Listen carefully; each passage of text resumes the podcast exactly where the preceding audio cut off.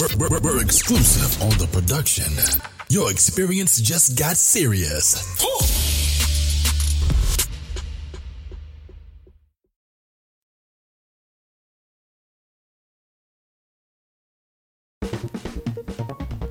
Season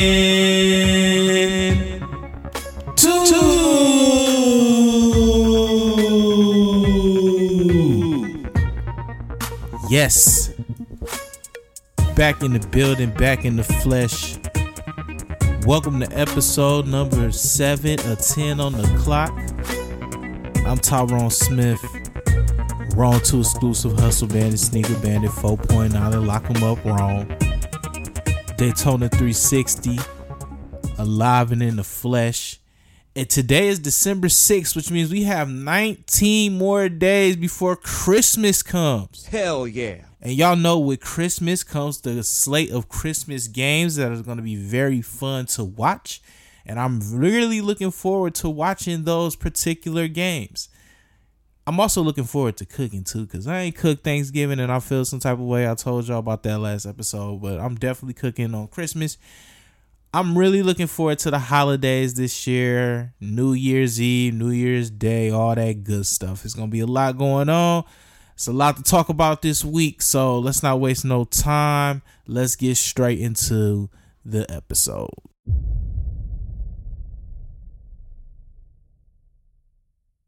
First off, let's talk about the Utah Jazz and the Portland Trailblazers. Remember at one point in time that those were the two best teams in the NBA?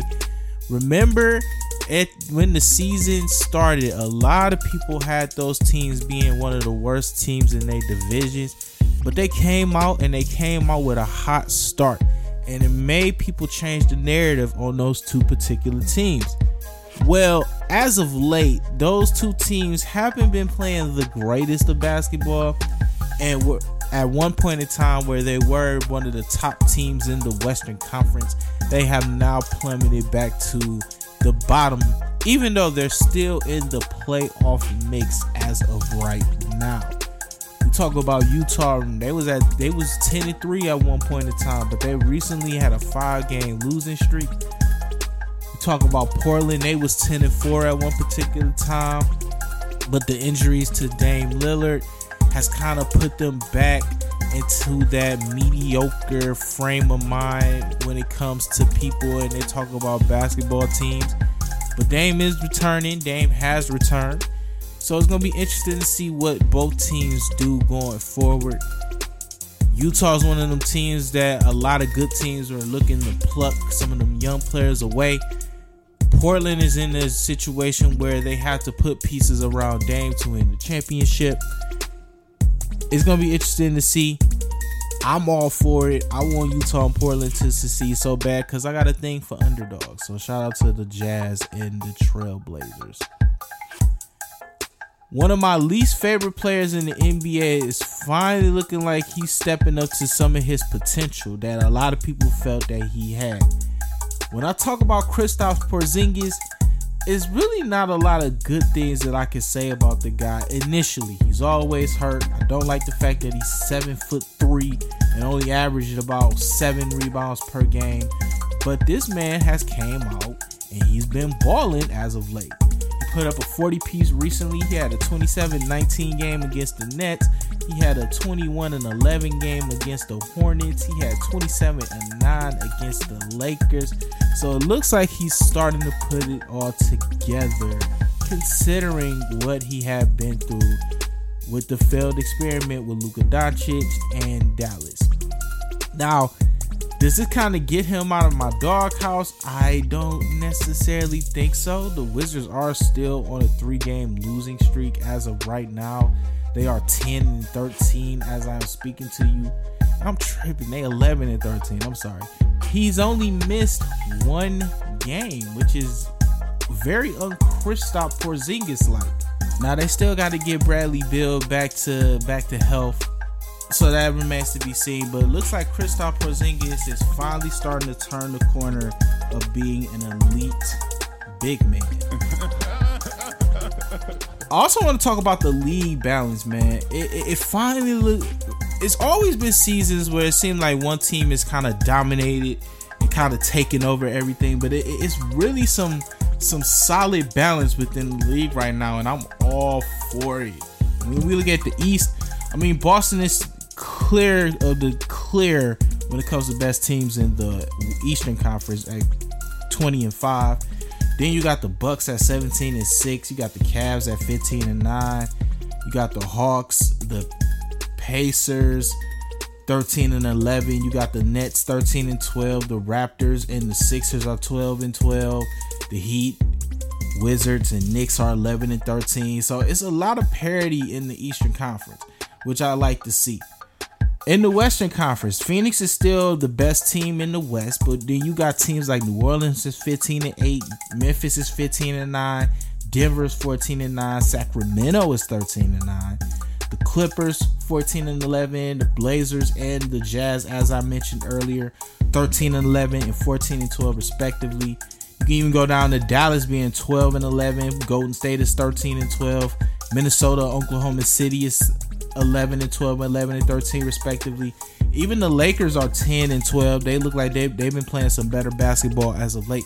So the parity in the in the conferences is good to see because it's gonna make for some very inspiring basketball come February, March, and April. Who's gonna be in? Who's gonna be those playing representatives? Who's gonna be out? It seems like everybody has something to play for, which is why I think the play in method was implemented for the six, for the seven, eight, ninth, and tenth seed. So it's good to see. And last but not least, let's talk about the tear that Anthony Davis has been on. I guess he's getting tired of being called Street Clothes Davis because this man has went out here and has balled out of his mind. Balled out of his mind. The Lakers are currently three and one. They was three and one last week. But when you look at what Anthony Davis has done in those games 37 points, 13 rebounds, 3 assists, 3 blocks, including a 55 point game against the Wizards and a 44 point game against the Bucks. Now, I've always said the Lakers are going to be successful. This is what Anthony Davis has to do. But you always wondered if Anthony Davis had the in the the lack of injury proneness to be able to do this. Can he be the number one guy considering all the injuries that he's had? So far, he has proven to do so. And if the Lakers want to climb back into this, Anthony Davis has to be the number one option. LeBron James cannot be your number one option. It has to be A D Anthony Davis. I did it. Let's get into these money plays for the week.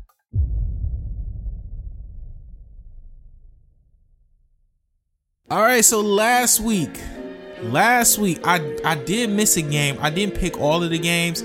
I missed one game. It seemed like I always do that for whatever reason. But I went 11 and 1 in the games that I did pick, which gives me a record of 35 and 20 so far in the games that I've picked, that I've picked. I'm looking at the games on December 9th. Let's go ahead. Let's pick these games.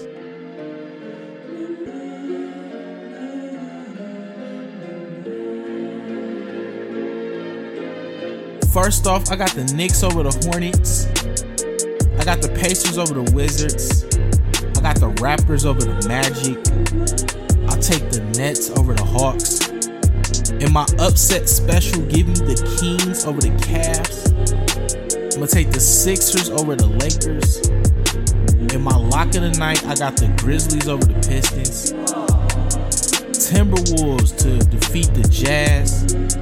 My game of the night, I got the Suns over the Pelicans. And I have the Bucks defeating the Mavericks. Those are my locks slash money plays for the week. And to end the episode off, last week I gave y'all a trivia question to name that NBA draftee. And this is the answer to that particular question. But first, here are your three hints. He played in over 300 games in the NBA where he scored 1,638 points.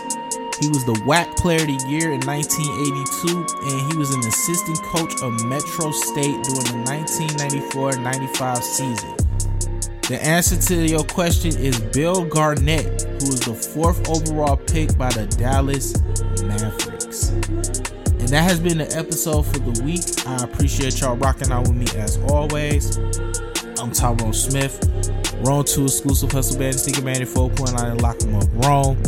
Daytona 360 signing out, and I will holler at y'all next week. Peace.